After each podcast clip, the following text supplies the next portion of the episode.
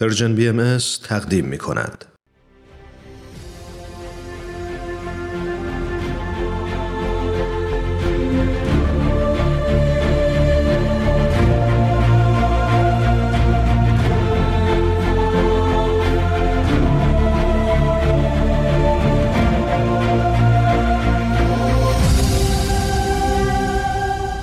چشمه خورشید نگاهی به آثار حضرت باب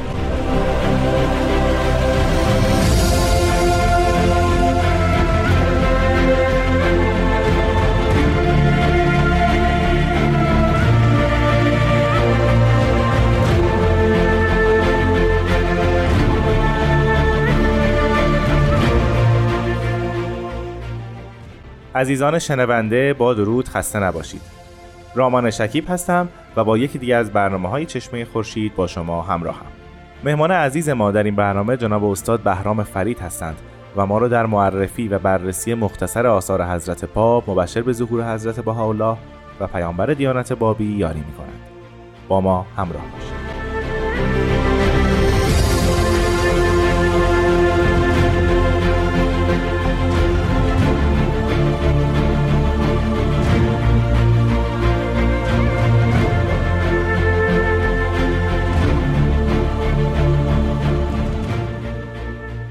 جناب فرید وقت بخیر. خوشحالم که خدمت شما و شنوندگان عزیز هستم. وقت شما هم بخیر. خواهش می‌کنم. جناب فرید در جلسه گذشته در مورد سفر حضرت باب از اصفهان به سمت تهران صحبت کردیم که به بله. قصد ملاقات محمد شاه صورت گرفت. در مورد وقایعی که در راه رخ داد صحبت شد منتها در قریه کلین نامه ای از محمد شاه به حضرت باب رسید که ایشون رو به سمت ماکو گسیل داشتن بله. و در واقع نقض عهدی کردن و خلاف صحبت خودشون عمل کردن. حضرت باب از سمت کلین به سمت تبریز حرکت کردند و ما تا نزدیک های شهر زنجان وقت شد که بله. صحبت کنیم که چه آثاری از حضرت باب نازل شد. یکی از مهمترین آثارشون زیارتنامه حضرت عبدالعظیم بود که توضیحات مختصری در موردش دادید. در شهر زنجان یا نرسیده به شهر زنجان چه اثری از حضرت باب در دسترس است؟ ما باز در حوالی زنجان نامه دیگری به محمد شاه نوشته میشه که خوشبختانه فهوای اون همچنان در دست هست و می‌تونیم بهش رجوع کنیم ما پیش از این راجع به این توقیات بله. خطاب به محمد شاه صحبت کردیم یک توقی خطاب به والی آذربایجان در شهر میانه نوشته میشه که در اونجا اعلام حضور خودشون رو به نزدیکی های شهر تبریز اعلام می‌کنن که قرار است که در شهر تبریز مدتی اقامت داشته باشند و بعد از اونجا به ماکو. و در این حال داشتن زمینه رو مساعد می‌کردن برای اینکه اگر می‌خوان تدابیری داشته باشن در شهر تبریز به خرج بدن.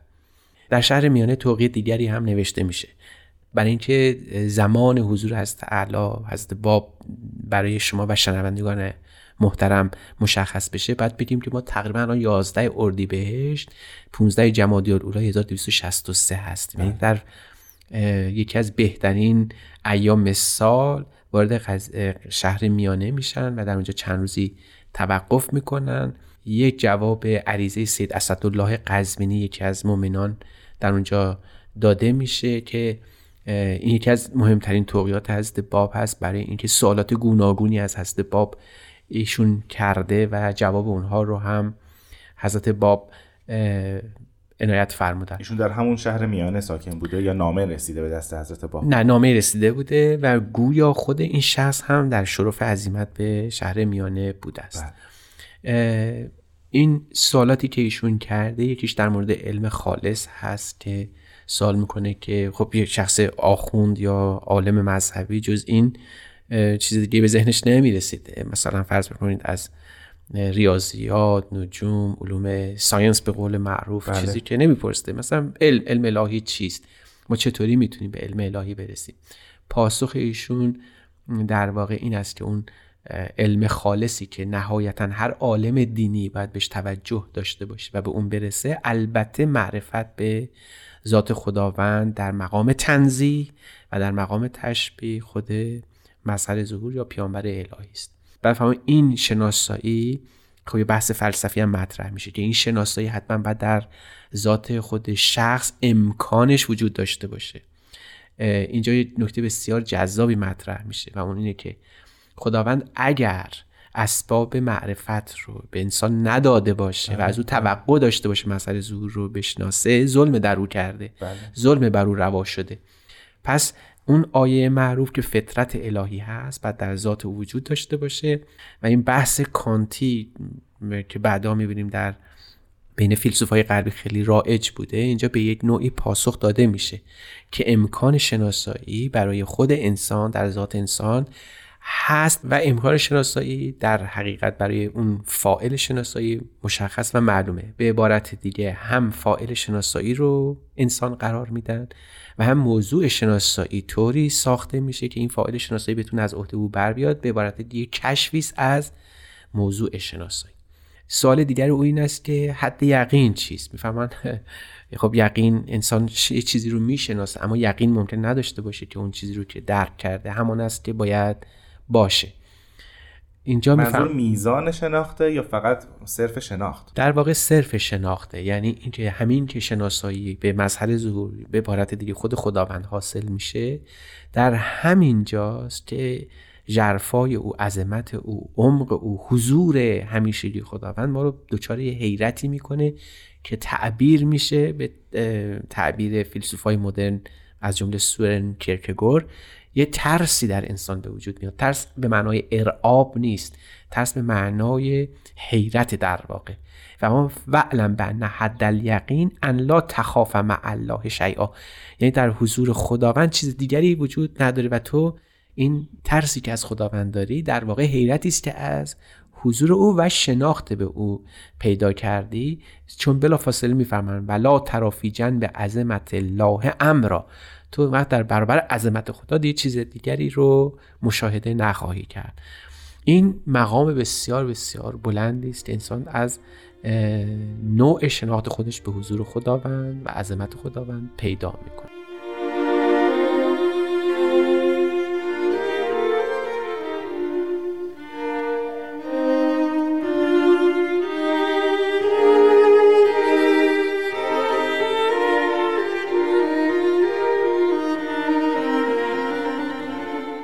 جناب فرید تا الان دو سال از اون فرد به نام میرزا اسدالله قزوینی اینجا مطرح شد و پاسخهای حضرت باب هم مختصرا فرمودید. سوالات بله. دیگر او از حضرت باب چیست؟ یکی از سوالاتش این است که من حالا شما رو به عنوان مظهر زور می‌شناسم اما سبقه تمام ادیان از شناختن مظهر زور و حقانیت او معجزه است.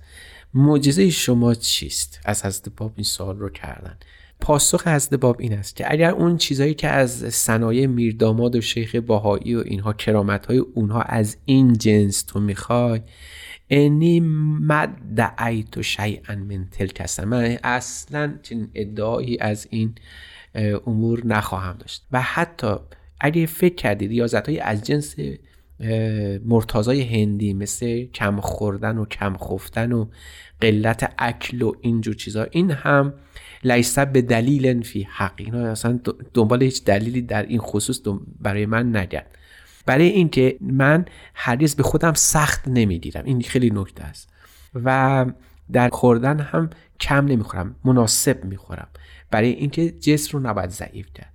بعد می‌فهمم پس حجت من چیه؟ می‌فهمم حجت من. تنها حجتی که دارم این است که آیات به به مرحمت خداوندی کلماتی از زبان من جاری میشه و از قلم من روان میشه که کسی مشابه او نداره. به عبارت دیگه تنها معجزه هست بابا سه چیزه. خودش قیامش بر ام و از همه مهمتر آیاتی که از اونجا نازل میشه. خودش قیامش بر طبق تفکر است و شکل تفکرش در ضمن آیات نهفته است. خودش و تفکرش در واقع خودش برای امانتی است که مدتی دست ماست. باقی میمونه و بله. بعد میره. پس به عبارت دیگه اون حجت باقیه اون حجتی که همیشه است فقط و فقط آیات الواح و آثار و نوشته جا و مرغوماتی است که از این شخص باقی میمونه که حاوی حضور خودش و البته اندیشه خود او هم هست.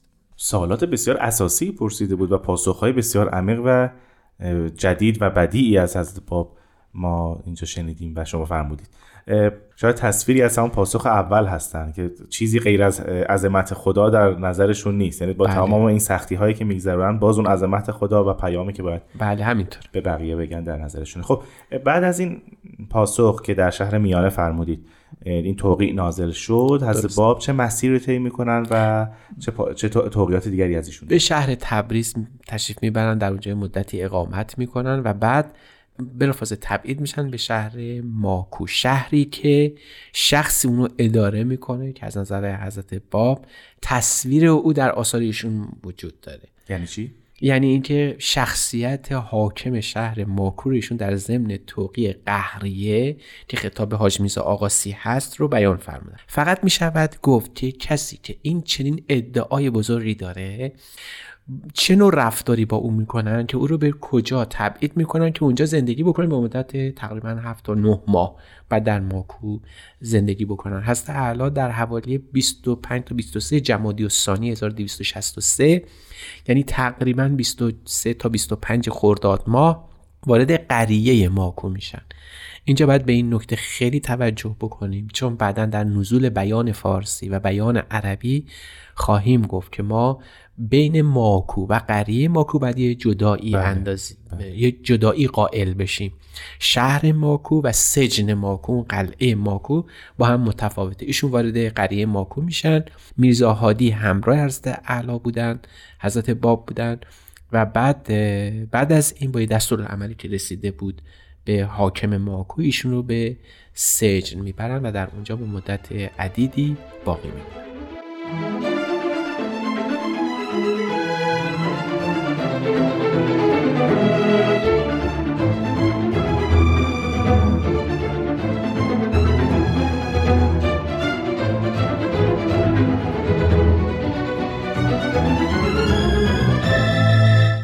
جناب فرید الان حضرت باب در قریه ماکو هستند بله بله. و طبق اون نامه ای که به حاج میرزا آقاسی نگاشتند دیگه از اوضاعی که بر ایشون میره شکایت می‌کنن و گلایه می‌کنن بله بله هنوز به سجن ماکو وارد نشدن چون شما فرمودین فرقی هست میان بله قریه بله ماکو بله. و سجن ماکو در خود قریه ماکو تا فاصله ورود به سجن ماکو آثاری از ایشون هست به احتمال زیاد همون بیان فارسی یا به احتمال زیاد یکی از دو بیان فارسی یا عربی یحتمل بیان عربی در اونجا نوشته شده. ما بعدا به این موضوع خواهیم پرداخت. اما چه مدت در قریه ماکو بودن تا قبل از سجن؟ حدود یک هفته تا ده روز.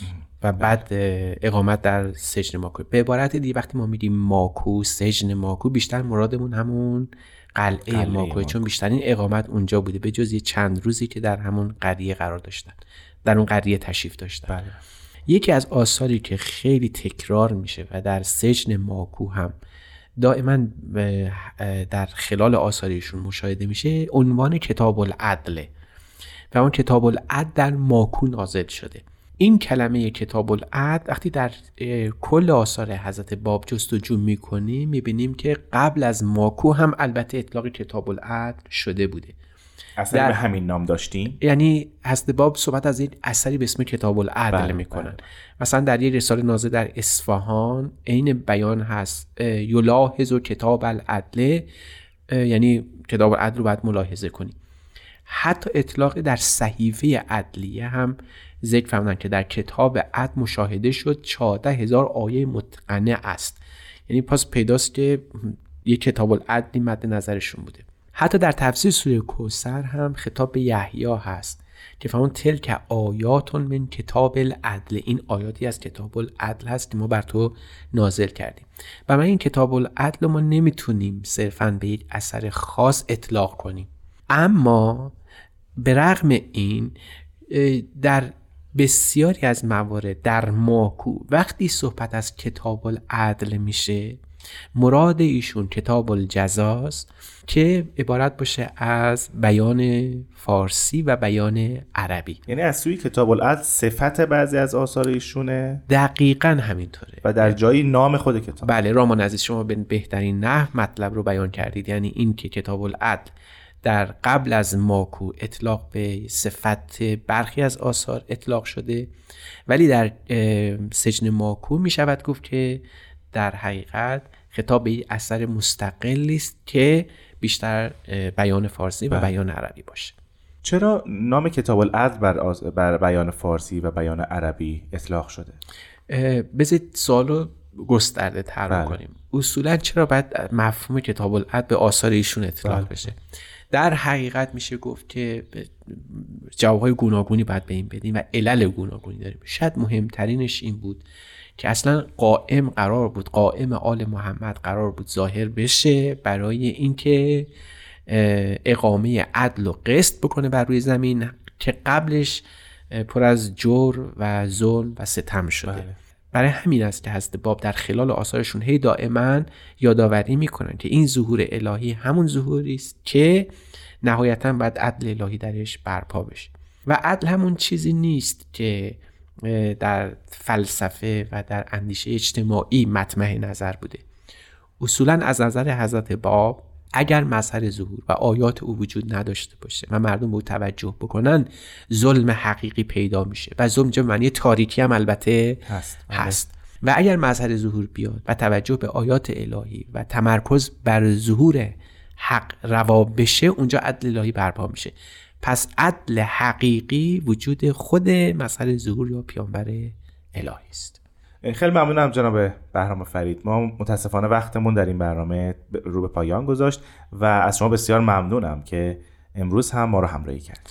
من هم سپاسگزار شما و دستن در کاران برنامه هستم که این افتخار به من داده شد. در خدمت شما باشیم خواهش می‌کنم. شنوندگان عزیز در هفته آینده با ما همراه باشید تا در مورد آثار حضرت باب در سجن ماکو صحبت کنیم. تا هفته بعد خدا نگهدار.